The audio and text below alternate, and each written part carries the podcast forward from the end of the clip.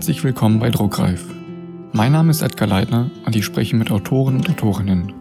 Dabei möchte ich herausfinden, wie sie zum Schreiben gekommen sind, wie sie arbeiten und woher sie neue Inspirationen bekommen. Ich möchte euch neue Menschen und deren Bücher vorstellen und ihr sollt von ihnen inspiriert werden. In dieser Folge spreche ich mit Claudia Giesdorf. Claudia empfindet das Schreiben als dynamischen Prozess mit allen Höhen und Tiefen, die dazugehören und verriet mir, dass sie für ihre Kreativität Input von außen benötigt. Die Kreativität muss in regelmäßigen Abständen aufgefüllt werden, sodass aus ihr geschöpft werden kann. Der Schreibprozess, der dadurch beginnt, ist und bleibt bei jedem Menschen sehr individuell.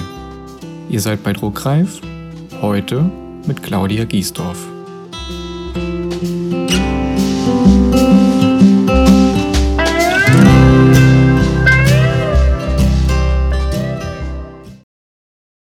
Ja, wir hatten ja irgendwie schon das Thema, ne? Drückt man sich aus? Wie, ich glaube, irgendwie so dieses Bedürfnis von Menschen, sich irgendwie kommunikativ mitzuteilen, ist ja schon irgendwie ganz, ganz früh angelegt. Von daher habe ich auch echt schon in der Grundschule angefangen, auch außerhalb der Schulzeit, außerhalb der Pflichtsachen, so kleinere Geschichten zu schreiben. Und ähm, also das hat mir schon echt immer riesen Spaß gemacht. Aber ich möchte sagen, dass es lange, lange Zeit nicht mein Berufswunsch war. Ich hatte gerade in der Jugend und in der frühen Erwachsenenzeit wesentlich andere Dinge zu tun, als brav am Schreibtisch zu Hause zu sitzen und mir zu denken, ich möchte Bücher schreiben. Also da war ich halt irgendwie draußen unterwegs und also der Wunsch keimte wirklich null auf.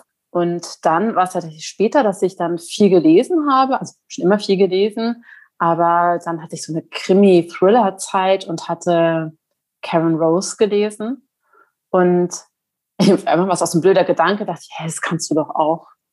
Und dann habe ich das geschrieben, meine Geschichte, und hatte ein Exposé fertig gemacht und habe das so ganz blöd, das waren vielleicht gerade mal wie 150 Seiten oder sowas, hatte das an den Knauer Verlag geschickt. Ich war eben Karen Rose auch bei Knauer und ich dachte mir, ich bin jetzt auch eine Karen Rose und dann mache ich es auch. Und da kam tatsächlich eine Zusage und ich dachte, oh Gott, oh Gott. Und dann ähm, hatte ich das Buch eben fertig geschrieben. Also es war nur so eine wie so Vorabzusage, so eine Reservierung. Die hätten würden es gerne sehen, wenn es fertig ist.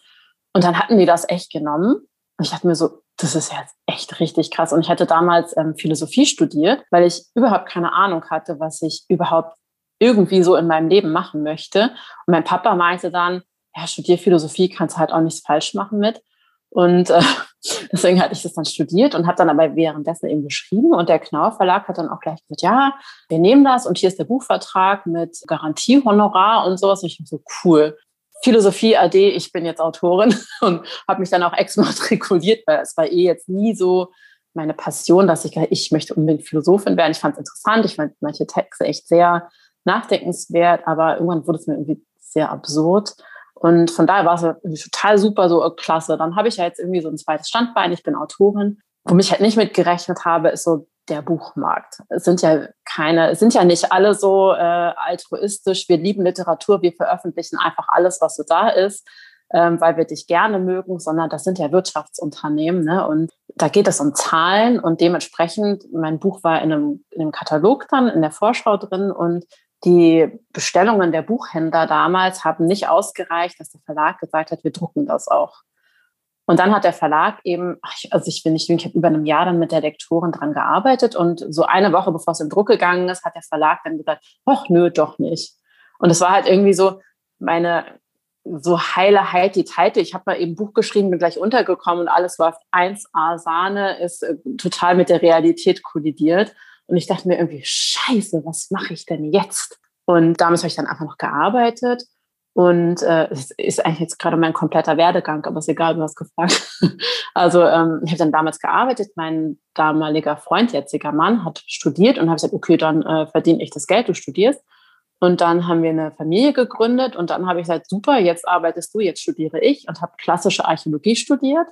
Und weil man sich neben Studieren mit Kind natürlich und Arbeiten habe ich dann trotzdem weiterhin gemacht. Dann trotzdem noch irre langweilt, habe ich mir gedacht, ach, ich schreibe einfach weiter Bücher währenddessen. und ähm, bin dann mit dem nächsten Buch, was ich geschrieben habe, zur Leipziger Buchmesse war es. Und da gab es zu der Zeit, ich weiß nicht, ob es heute auch noch so, ob es das so gibt, in der Form, das war so ein äh, Speed-Dating zwischen Verlag und Autoren. Und da bin ich mit meinem Konzept eben auch hingegangen, wie so relativ unbedacht und dachte mir, okay, ich stelle es jetzt den vor, es kann ja nichts passieren.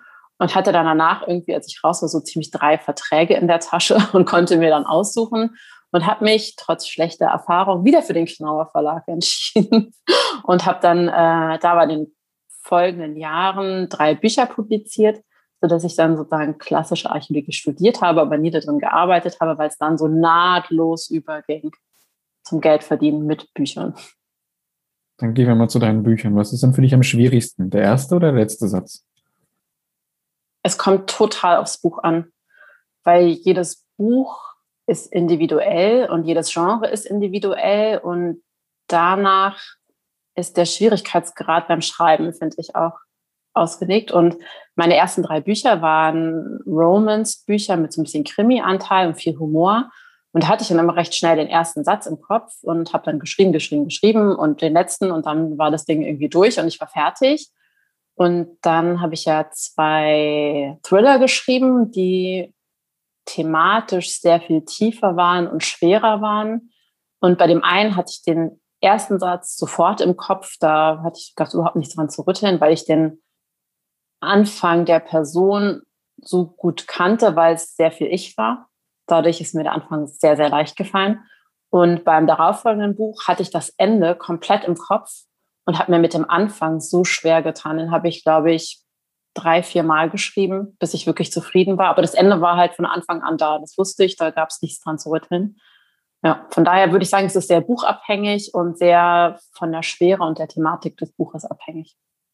Du hast ja gerade schon zwei verschiedene Genres angesprochen, in denen du geschrieben hast.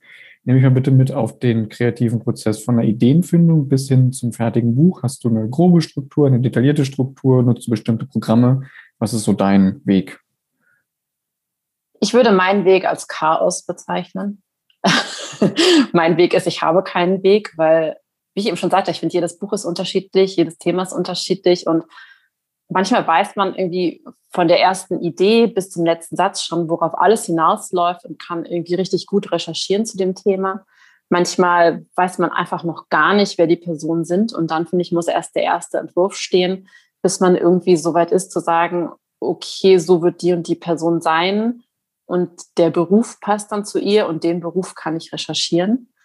Und ähm, programmmäßig nehme ich Word mein Mann hat mir mal Papyrus geschenkt und dann habe ich das aufgemacht, dachte, ich verstehe nichts. Und ich habe auch hier so eine äh, Chaos-Zettelwirtschaft, weil mir total, wenn, wenn ich unterwegs bin beim Autofahren, dann ähm, denke ich mir, ja genau so würde sich die Szene richtig gut lösen. Und dann habe ich aber keinen Zettel dabei und dann wühle ich irgendwie in meinem Portemonnaie nach irgendwelchen Kassenbons oder sowas und schreibe das dann hinten drauf. Und die sammle ich dann alle. Und dann äh, bastel ich mir daraus sozusagen mein eigenes Papyrus. Dann liegen die Zettel da, das ist für die Anfangsszene nochmal irgendwie relevant oder das ist für die Mitte oder das für das Ende oder sowas. Und dann sammle ich das hier und so entstehen dann irgendwie manchmal geordnet, manchmal ungeordnet Bücher. Wo würdest du in dem ganzen Chaos die Recherche von dir einordnen? Musstest du bisher immer viel recherchieren und wann hast du das gemacht? Ich finde Recherche bei mir ist dynamisch. Also ich weiß, was ich recherchieren muss, wenn ich es geschrieben habe. Bei vielen Sachen, gerade bei so Örtlichkeiten, muss ich vorher hin oder ich schreibe erstmal, ich sage jetzt mal so einen Dummy-Text mit so ungefähr, wie der Ort aussehen könnte und dann fahre ich hin und dann kann ich den Text erst beleben. Oftmals ist es aber so, dass Recherche zeitlich ja auch irgendwie passen muss. Also man kann nicht immer sofort losfahren und sagen, super, ich gucke mir super gerne jetzt sofort dieses Kaffee in Brandenburg an, weil ich darüber schreibe. Und dann äh, braucht man eben erstmal so einen, ja, eben so einen Lückentext, ne? Und sagt dann, okay, das bessere ich auf, sobald ich die Chance habe, dahin zu fahren. Und nicht immer hat man ja auch die Möglichkeit mit Experten, so, also die warten ja nicht alle darauf, dass man da bei denen täglich anruft und sagt, du Psychiater, Doktor, Professor, Doktor, ich habe da mal eine Frage zu dir und der Störung. Du hast doch gerade Zeit, oder? Also ähm, bei meinem neuen Buch zum Beispiel, da geht es auch um eine Augenerkrankung und ich habe bis jetzt schon drei Augenärzte angeschrieben, die mir nicht geantwortet haben. Habe ich eine angeschrieben, die mir geantwortet hat. Wir hätten uns bis jetzt telefonisch verpasst. Also da muss man dann halt erstmal irgendwie googeln und das nehmen, was Google sagt. Und dann vielleicht im Nachhinein einfach nochmal ein bisschen reparieren, wenn man die Realität kennt.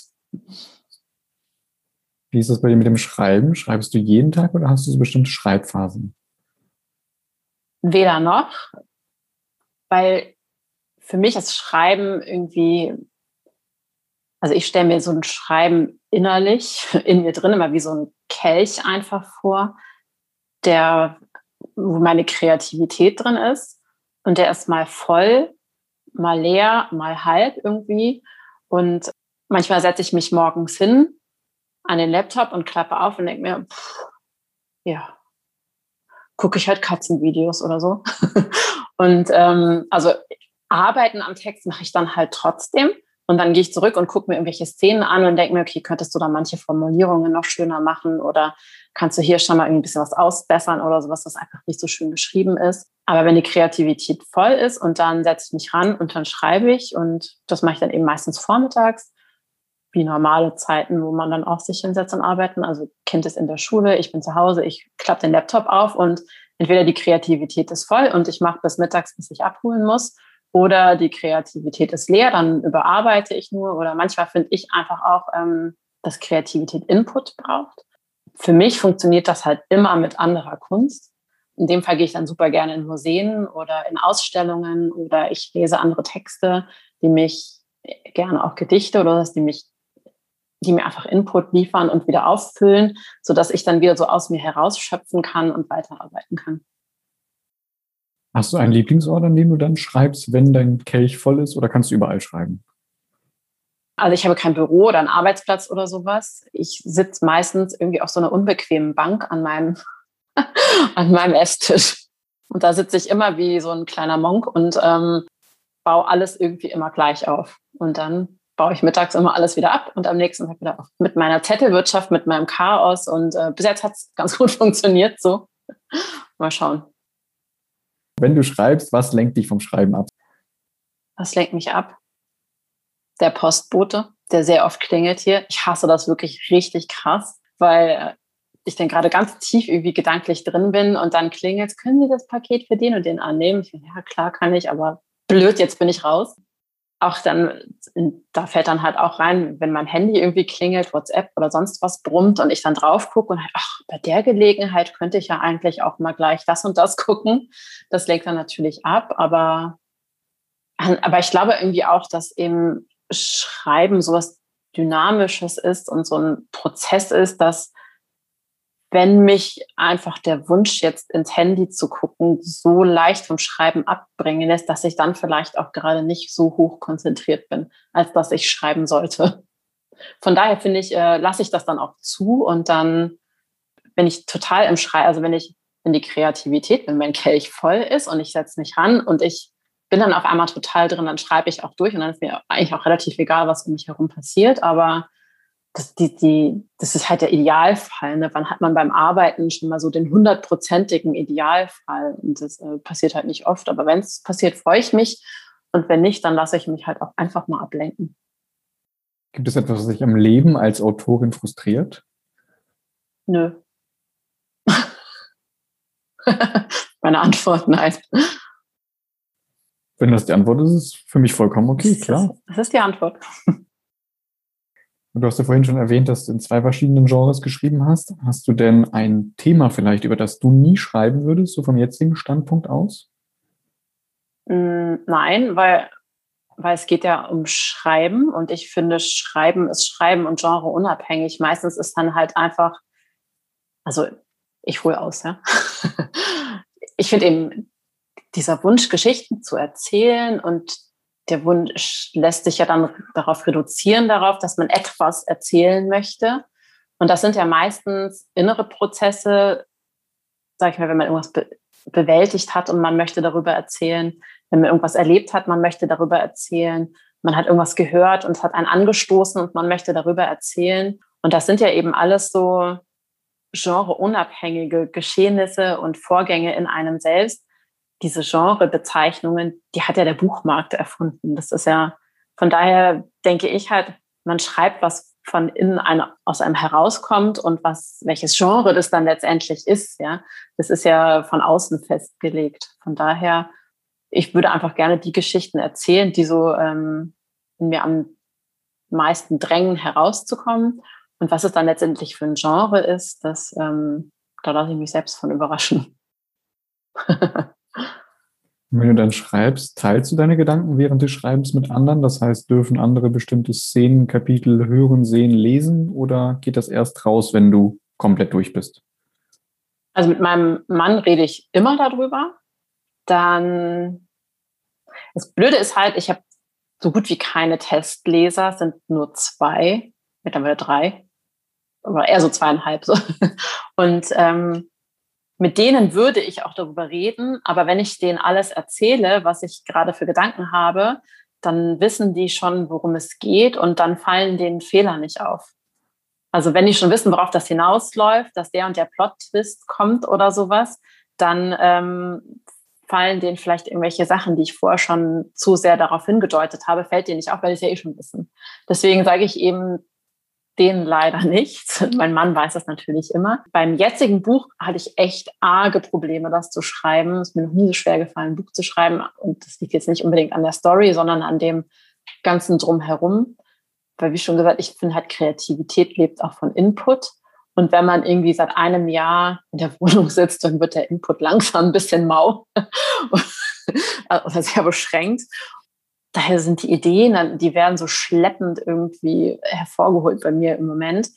Und deswegen hat sich die Richtung von dem Buch einfach zehntausendmal verändert. Und bei, jedem, bei jeder Änderung war ich so unzufrieden damit und dachte mir, ist das nicht die gleiche Geschichte, die ich schon mal erzählt habe, nur in dunkelgrün? Und ich möchte eher irgendwie, dass die Leute, die meine Bücher lesen, nicht am Anfang aufklappen, ach, das ist eine Claudia-Buch, die Geschichte endet sowieso doch so oder so. Ne? Also man will ja seine Leser überraschen und nochmal irgendwie mit den letzten Seiten so, okay, das habe ich nicht kommen sehen. Und ähm, von da habe ich da echt viel dran. Und da habe ich mit meiner Lektorin, die ich jetzt über Self-Publishing hatte, also stundenweise WhatsApp-Sprachnachrichten. ich glaube, ich mache es lieber so und so. Und dann einen Tag später, oder soll ich es noch so oder so machen? Und von da dieses Mal habe ich sehr viel irgendwie mit gleich Feedback gearbeitet und Ideenaustausch. Und ich glaube, das Ergebnis ist doch jetzt Gott sei Dank ganz gut geworden. Du hast gerade schon gesagt, du glaubst, das Ergebnis ist ganz gut geworden. Zweifelst du denn an deiner Arbeit? Wenn es fertig ist, nicht mehr. Davor schon. Und ich glaube, das braucht man auch, sonst wird man ja nicht besser oder zwingt sich nicht selbst dazu, irgendwie das Beste aus einem rauszuholen. Wenn ich mich jetzt daran setze und sage, ich bin doch eh die Geilste, also pff, dann gebe ich mir, ich, ich kann ja nur von mir reden, ne, weniger Mühe, als wenn ich sage, ob ich es dieses Mal auch wieder schaffe. Mal gucken, ich versuche alles und ich versuche irgendwie noch mehr aus mir rauszuholen, noch mehr zu geben und habe ich das dieses Mal geschafft und, und, und. Und von daher glaube ich, so ein gesundes Maß an Selbstzweifel sind da unabdingbar, zumindest für meinen Prozess. Wenn das Buch aber fertig ist, dann zweifle ich nicht mehr. Gab es mal eine Rezension, ganz egal ob positiv oder negativ, die dich berührt hat und die dir im Gedächtnis geblieben ist? Positiv ja, viele. Negativ ehrlich gesagt nicht. Die, ähm, entweder man mag das Buch oder nicht. Wenn man es nicht mag, ist halt total in Ordnung. Die, denen kann ich ja nicht helfen. Also ich glaube, man kann nicht das Buch schreiben, was irgendwie äh, allen Lesern auf dieser Welt gleichermaßen gefällt. Das wäre ja Irrsinn. Den Anspruch habe ich auch gar nicht. Von daher, ähm, wenn es einem nicht gefällt, okay. Aber manche Rezensionen, die sind echt geblieben bei mir. Die positiven meine ich jetzt. Hast du ein Beispiel? Viele, aber die sage ich nicht. Wie ist es bei dir mit dem Lesen? Liest du selbst Bücher, während du schreibst? Und wenn ja, sind das Bücher, die ungefähr im selben, ich will jetzt nicht sagen Genre spielen, weil du ja noch nicht weißt, wo die Reise hingeht, aber ungefähr im selben Themenbereich spielen, in dem du schreibst? Unterschiedlich, aber meistens lese ich nicht Richtung Thriller, weil ich dann denke, dann lasse ich mich irgendwie beeinflussen und klaue irgendwas und das wäre für mich ein Albtraum, irgendwie, wenn ich so beeinflusst werden würde und mir dann am Ende mein Buch angucke und mir denke, oh, jetzt hast du aber voll den und den abgekupfert oder so. Und von daher denke ich mir, wenn ich gar nicht lese, was die anderen schreiben, dann äh, kann das auch nicht passieren. aber ich lese trotzdem sehr viel, ja. Was glaubst du, ist der häufigste Fehler, den neue Autorinnen und Autoren machen? Und hast du generell noch Tipps, für Leute, die gerade vielleicht ganz frisch mit dem Schreiben beginnen, rund um das Thema Bücher schreiben, ganz egal? Also ich persönlich würde mir nie anmaßen, anderen Tipps zu geben, weil ich glaube, Schreiben ist so eine individuelle Sache, die muss jeder für sich irgendwie gucken, was funktioniert und wie er dahin oder sie dahin kommt, wo er oder sie sein möchte. Und ich glaube, bei manchen wird das vielleicht einfach irgendwie Jahre dauern. Also bei mir, wenn ich mein erstes Buch mir angucke, was dann vom Knauer Verlag nicht veröffentlicht würde, wurde, dann ähm, würde ich wahrscheinlich irgendwie drei Tage vor lauter Scham nicht aus meiner Wohnung rauskommen. ich habe irre lange gebraucht, bis ich da bin, wo ich jetzt bin. Und das war ein Prozess mit viel Scheitern. Und ich glaube auch, das Scheitern hat sein müssen. Und es war für mich auch ein Prozess mit viel, ich gebe auf. Und ich habe oft aufgegeben. Und wenn ich nicht gesagt hätte, dass ich jetzt aufgebe, hätte ich dann nicht im Heimlichen und im Stillen weitergemacht. Und für mich war das der entscheidendste Moment irgendwie beim Schreiben der Punkt, wo ich gesagt habe, ich schreibe jetzt nicht mehr. Und daraufhin ist eins meiner besten Bücher und erfolgreichsten Bücher entstanden, weil ich dann auch in so einem Tief drin war und dann gesagt habe, jetzt mache ich doch weiter, aber ich sage es keinem. Ich sage allen, ich habe aufgehört und dann war irgendwie so viel, ich finde, so dunkle Energie in mir, die ich dann so habe kanalisieren können, weil dieses generell dieses Thema Aufgeben dann so in mir so präsent und real war, dass ich dann richtig gut habe drüber schreiben können. Von daher würde ich niemandem einen Tipp geben. Ich glaube einfach, Schreiben kommt zu einem. Manche müssen mehr dafür arbeiten, andere weniger. Und wann man da ist, wo man sein möchte, das sieht man dann selbst. Gibt es jemanden, den du mir für den Podcast empfehlen kannst? Das kann jemand sein, den, die du persönlich kennst oder einfach nur selbst hier hören möchtest. Arne Desser wäre, glaube ich, auch sehr lustig hier in deinem Podcast. Der kann auch sehr viel erzählen.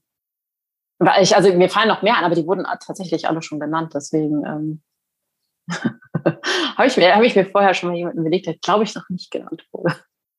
Das letzte Buch, das von dir erschienen ist, ist Das Licht am Ende. Für die Hörer, Hörerinnen, die das Buch nicht kennen, magst du es einmal vorstellen? Ja, in Das Licht am Ende geht es auch viel um Scheitern und Weitermachen, um Überwinden, um Liebe, um Rache, um Isolation und Einsamkeit und doch Gemeinschaft in etwas finden, was man ursprünglich als Isolation gedacht hat. Stell dir vor, alle Menschen auf der Welt nehmen ein neues Buch in die Hand und bevor sie zur eigentlichen Geschichte kommen, haben sie vorne ein, zwei leere Seiten und du hast jetzt die Möglichkeit, auf diese leeren Seiten einen Satz, einen Spruch, ein Zitat oder auch nur ein Wort zu schreiben, ganz egal was. Und das, was du dorthin schreibst, würden alle Leser, Leserinnen auf der Welt sehen, ganz egal welches Buch sie in die Hand nehmen. Was würdest du dorthin schreiben? Nichts weil ich glaube, mittlerweile leben wir in so einer Gesellschaft, wo aus jeder Ecke alle irgendwie immer Ratschläge ungefragt und unbedacht und ungefiltert irgendwie ins Leben geworfen bekommen. Und ich glaube, man hat immer nur noch sehr, sehr wenig Zeit, wirklich auf sich selbst zu hören und zu denken, was möchte ich, wo bin ich, wo möchte ich hin, wer bin ich. Und von daher würde ich jedem Menschen auf dieser Welt diese Seite leer lassen, damit man sie selbst fühlen kann. Finde ich richtig gut. Klasse. Danke, dass ich mit dir reden durfte. Sehr gerne. Danke, dass ich da sein durfte.